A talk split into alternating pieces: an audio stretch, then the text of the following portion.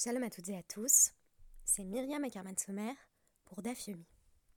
Nous avons attendu jusqu'au Daf quatre-vingt-quatorze pour citer LE film sur le Yibbum. Un film de deux mille neuf qui s'intitule Loving Léa, Aimer Léa, avec pour réalisateur Jeff Belkner. Loving Léa présente un dilemme simple, celui de choisir entre le mariage léviratique ou Yibbum et la Halitza. Tout simplement. Léa vient de perdre son mari. Jake décide dans un premier temps de faire la Halitza, comme c'est attendu, mais décide de changer d'avis pour mieux honorer la mémoire de son frère. Il épousera sa belle-sœur en un amour qui est dans un premier temps parfaitement platonique. C'est-à-dire qu'il ne répond pas aux idéaux du Yibbum, qui, à vrai dire, ne sont pas purement liés au fait de préserver la mémoire du défunt, sinon on épouserait systématiquement son beau-frère, mais plutôt au fait de lui donner une descendance post-mortem. Or, ça ne semble pas être la préoccupation principale de Jake dans cette affaire. Je ne révélerai rien de la suite de ce récit haut en couleurs et en émotions. Mais une chose est sûre, le Yibbum ne va peut-être pas aussi mal se passer qu'on pourrait l'attendre. En effet, la première question que je voulais traiter à travers ce podcast, c'est celle de savoir si on préfère de manière générale le Yibbum au Lévira. On apprend dans le traité Bechorot treize a que la plupart des Rachamim estimaient que le beau-frère était susceptible d'avoir des intentions qui n'étaient pas des plus pures. C'est-à-dire que le beau-frère pourrait par exemple épouser sa belle-sœur parce qu'elle est belle. Et oui, tout simplement, un mariage d'amour. Mais ce n'est pas du tout ce que l'on demande à un frère qui doit simplement remplir ses obligations envers le défunt. Dans Yevamot trente-neuf b, Abba Shaoul était allé jusqu'à affirmer qu'épouser la femme de son frère pour sa beauté était comparable à avoir des relations sexuelles avec une Erva, une femme qui lui resterait tout à fait interdite. En effet, il ne remplit pas les objectifs du Yibbum. Dans un daf que nous n'avons pas encore abordé, le daf Yevamot cent neuf, Bar Kappara recommande la Halitza en toutes circonstances. Et pourtant, le traité Yevamot comprend d'innombrables cas où c'est bien le Yibbum qui a lieu. C'est ce qui justifie une scission qu'on va retrouver à la fois chez les Richonim, au Moyen-Âge, et chez les Akharonim, à partir de l'époque de la Renaissance et bien entendu dans l'époque moderne, de sorte qu'on va constater que Rabbi Yitzhak Alfasi, euh, le Rambam, ce qu'on pourrait appeler euh, l'école séfarade ou, ou l'école espagnols vont continuer à affirmer qu'on peut tout à fait pratiquer le, le mariage léviratique si on le souhaite, tandis que euh, pour Rabenu Tam, et bientôt pour l'ensemble du monde ashkénaze, c'est la Halitza qui est considérée comme préférable. Par ailleurs, cela se solidifie dans le monde ashkénaze à partir de la takana de Rabenu Gershom, au tout début du onzième siècle. Celle-ci interdisant la polygamie, un homme déjà marié ne pourrait que faire Halitza, si sa belle-sœur se présentait devant lui pour le mariage léviratique. Si dans le Choulhan Aroukh, l'éventualité du Yibbum est encore présentée, en témoigne Even Haezer cent soixante-cinq des séifim un à cinq, chez le Rema, elle est plutôt repoussée ou considérée comme une option bien moins souhaitable. Progressivement, c'est le rejet du Yibbum et le choix de la Halitza qui vont s'imposer dans la quasi-totalité du monde juif, à l'exception, peut-être, des juifs yéménites.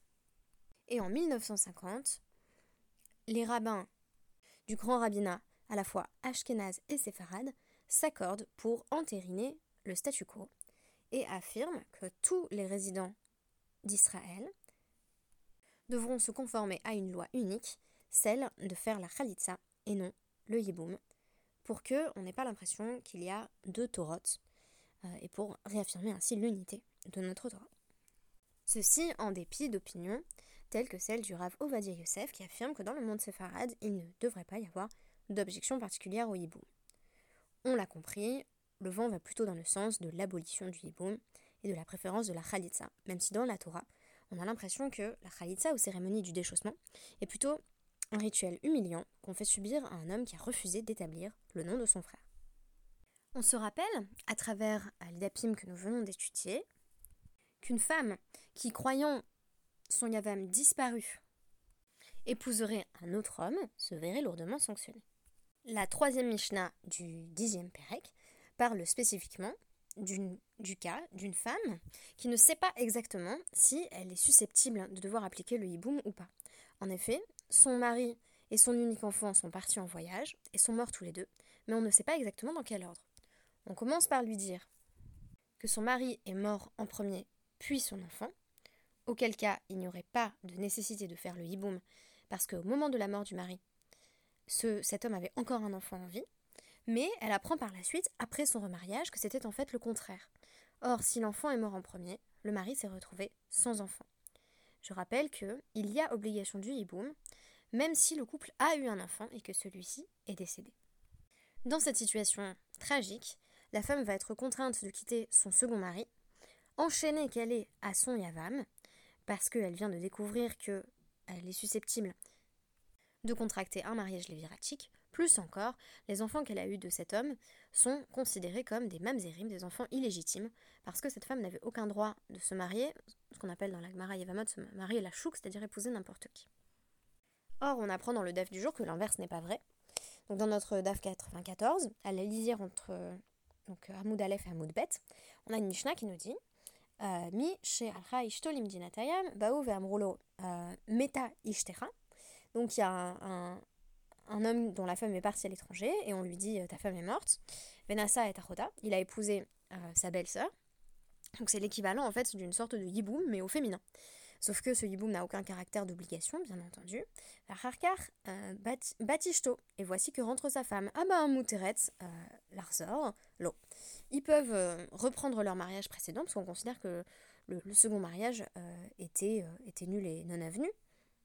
Et il faut concevoir à quel point cette Mishnah euh, est en, en contraste criant avec euh, les Mishnayot précédentes qui nous parlent des, des sanctions effroyables qui s'abattent sur la femme qui se serait remariée sans en avoir en réalité la possibilité concrète, euh, avec euh, des divorces obligatoires et des enfants mamzerim. Ici, rien de tout cela, donc ce qui témoigne tout de même d'un certain déséquilibre dans, dans le fait que même si le cas ressemble à un yibbum au féminin, en réalité il n'y a pas de yibbum au féminin. Donc on nous dit euh, ou moutar Bikrovotchnia, et donc il a le droit euh, euh, d'épouser euh, euh, des membres de, de la famille de, de, cette, euh, de cette deuxième femme, donc la, la sœur euh, de sa femme. Oshnia, Moteret Bikrovav, elle peut elle-même épouser ses proches à lui. Alors pourquoi euh, c'est un cas important ? Parce que, euh, a priori, il est totalement interdit pour un homme d'épouser euh, la sœur de son épouse, du vivant de son épouse. Ici, c'est comme si le mariage n'était tout simplement pas advenu, comme si on n'avait eu qu'une sorte de Bella Zenout, une relation euh, sexuelle de débauche. Et si finalement euh, l'épouse légitime meurt tout de même, voici qu'il peut épouser euh, la sœur, euh, puisqu'il n'y a pas d'interdiction de se marier avec la sœur de sa veuve. Tout cela ne, ne constitue un interdit que de son vivant. Donc ça, c'était ma première observation à partir de l'étude du D A F, à savoir que euh, on a quasiment euh, une symétrie euh, dans, dans, dans le contraste entre euh, le mari qui n'est pas du tout sanctionné et la femme qui l'est excessivement. L'autre point qui m'a semblé intéressant, euh, c'est le débat qui ne me semble pas résolu dans la Guémara, euh, le débat portant sur la question de savoir si l'on peut accepter un seul témoin euh, pour témoigner, euh, donc euh, que ce soit de... la mort du Yavam ou, ou du fait que euh, la femme en question euh, doit euh, être en situation de yibbum ou non. Est-ce qu'elle doit contracter le mariage léviratique ou non? Alors on nous dit, bah, on pourrait avoir différents raisonnements. On pourrait dire euh, des milta, des avida, euh, les igaloyés, l'homme et chakar. On pourrait dire comme la chose va être dévoilée, on part du principe que même un témoin unique ne ment pas. Et oui, la mort de quelqu'un, bah, ça se vérifie. C'est-à-dire que s'il revient, on sait qu'il n'était pas mort. Donc ça sert à rien de mentir sur ça. En effet, ça fait que compliquer euh, de façon excessive la vie des gens. Euh, il faut vraiment être un témoin tout à fait malfaisant pour témoigner auprès d'une femme que son mari est mort, de sorte qu'elle se remarie pour se retrouver dans une situation où elle doit divorcer de l'un comme de l'autre euh, et où ses enfants se retrouvent mamzerim. Donc, euh, il ne sert à rien de présenter un témoignage euh, qui soit faux parce que les choses vont être euh, vérifiées par la suite. Donc, auquel cas, Akharonim l'omeshaka. Il ne va pas mentir euh, un témoin unique sur euh, la mort euh, sur la mort du Yavam. Au dilma, Tama de Adechad, Mishum de Daika ou Menasva. Ou alors peut-être qu'on on doit dire que dans le cas général, c'est-à-dire le cas où on laisse une femme se remarier, un cas sans hiboum. On laisse une femme se remarier euh, sur le témoignage d'une seule personne, c'est parce qu'elle va être daïka ou ménasvé. Elle va être, comment dire, elle va faire sa petite enquête, daïka c'est être précise, avant ou ménasva, de se remarier. Vehalo daïka ou ménasva. Mais, mais dans le cas du yavam, peut-être qu'elle ne va pas du tout vérifier que le témoignage est véridique. Euh, des misna euh, ho, des signalés, en raison de la haine qu'elle porte à son yavam. Par conséquent, euh, elle attend, comme le Messie, si je puis dire, euh, n'importe quelle personne qui lui dira qu'elle peut épouser qui elle veut et qu'elle est libre. Et pourtant, les conséquences, on les connaît, elles nous ont été rapportées par la Mishnah, elles nous sont répétées euh, par, par, par Rav Chéchette. Euh, Tennis-toi, c'est bien ce qu'il dit dans la Mishnah. Amroula, on lui dit, on lui a dit au début, on lui a donné un faux écho, on lui dit Met balayir karmet bener, c'est ton mari qui est mort en premier et ton enfant qui est mort en deuxième. Vénissette, elle s'est donc remariée vers Kharkar. Amroula, on lui dit, et non, Khilouf Hayou Hadvarim. Ah non, non, on a, on a inversé. Euh, on a inversé les deux. Alors, euh, la Guémara va nous présenter différents cas où il peut y avoir inversion, notamment euh, le cas où on se rend compte que euh, le ou les témoins qui avaient, euh, qui, qui avaient rendu leur témoignage à ce sujet euh, étaient des dimzomimim, donc des témoins mensongers. Euh, auquel cas, Tetsé, elle doit divorcer du, du second mari, parce qu'en fait elle était obligée de comparaître devant son yavam. Et voici que euh, euh, le premier et le dernier enfant euh, sont considérés comme mamzerim. Alors, quel est le cas? C'est la question que va poser la Guémara. Et Ridame, dans quel cas est-ce qu'on dit que euh, elle, elle rencontre ce problème face à la contradiction euh, du ou des premiers témoignages? On nous dit, bah, Rad, c'est peut-être qu'il y avait un seul témoin qui avait témoigné du fait qu'elle n'avait pas besoin de faire yibbum. Et euh, on a trouvé ensuite deux témoins qui sont venus contredire euh, le premier. Donc ça fait deux contre un, on devine que ça penche dans le sens des deux. Auquel cas, Hav Lavachi Meheman. Ce qui montre bien que s'il n'y avait pas eu de contradiction, on aurait cru le témoin unique. Léolam, très va très. Non, on n'apprend pas de là qu'un seul témoin suffit pour témoigner du fait qu'une femme n'a pas besoin de faire yibbum, ou au contraire qu'elle a besoin de faire yibbum, parce que tu peux dire qu'il y avait effectivement deux groupes de témoins, Ridamar, Ravacha, Bar, euh, Manyumi, mais euh, comme Ravacha, Bar, Manyumi l'a rapporté, il s'agit de Bede euh, Hazama, il s'agit de, de, de témoins euh, mensongers, donc de, de témoins qui ont une forme de, de conspiration euh, pour mentir, euh, et qui euh, prétendent Euh, libérer euh, euh, la femme pour la mettre en réalité dans la situation euh, tragique dans laquelle elle va se retrouver quand ceux-ci seront contredits. Donc qu'est-ce que ça veut dire? Que euh, euh, y avait bien deux témoins qui ont dit euh, « Oui, oui, tu peux te remarier, vas-y, vas-y ». Et ensuite, deux autres témoins sont venus dire non pas que euh, en réalité elle n'avait jamais eu besoin de faire le yibbum euh, parce que c'était euh, le, le mari qui était mort en premier laissant un enfant en vie. Euh, ces témoins disent « Non, non, mais les témoins... » Les premiers témoins n'ont pas pu témoigner sur ce sujet parce qu'on était avec eux. Alors on tente de trouver une autre preuve du fait qu'un témoin suffit euh, pour témoigner du fait que, que euh, une femme qui devrait être en situation de yibbum n'a pas besoin de le faire. On nous dit, euh, on ne croit pas une femme, Ein Haïcha Nemenes, Lomar Met Yavami. On ne croit pas une femme qui vient toute seule, qui dit mon yavam est mort, c'est bon, je peux me remarier.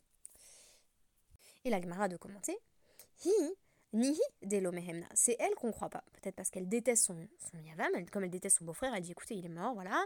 Euh, il suffit que, que les, les autorités de la ville en question n'aient pas de preuves euh, pour que euh, on la croie, mais bon, son beau-frère peut toujours refaire son apparition, ce qui sera très embêtant pour elle. Elle, sur le moment, elle s'en fiche parce qu'elle a juste envie de ne pas l'épouser. Donc elle dit il est mort. Euh, elle sait très bien que lui va sans doute vouloir faire le mariage léviratique. Or, vous vous souvenez que l'un des gros problèmes du yibbum, c'est que euh, la femme n'a pas son mot à dire. C'est pour ça que euh, c'est vraiment une bonne chose qu'à la fois dans le monde séfarade et dans le monde ashkénaze, on soit plutôt allé dans un, dans un consensus qui va dans le sens d'éradiquer le yibbum au profit de la Halitza. Comme ça, euh, on n'a pas besoin d'épouser son beau-frère. Vous serez d'accord avec moi, j'espère que c'est quand même bien plus confortable. Mais cette preuve-là non plus ne fera pas florès dans la Guémara et ne permettra pas de convaincre les sages.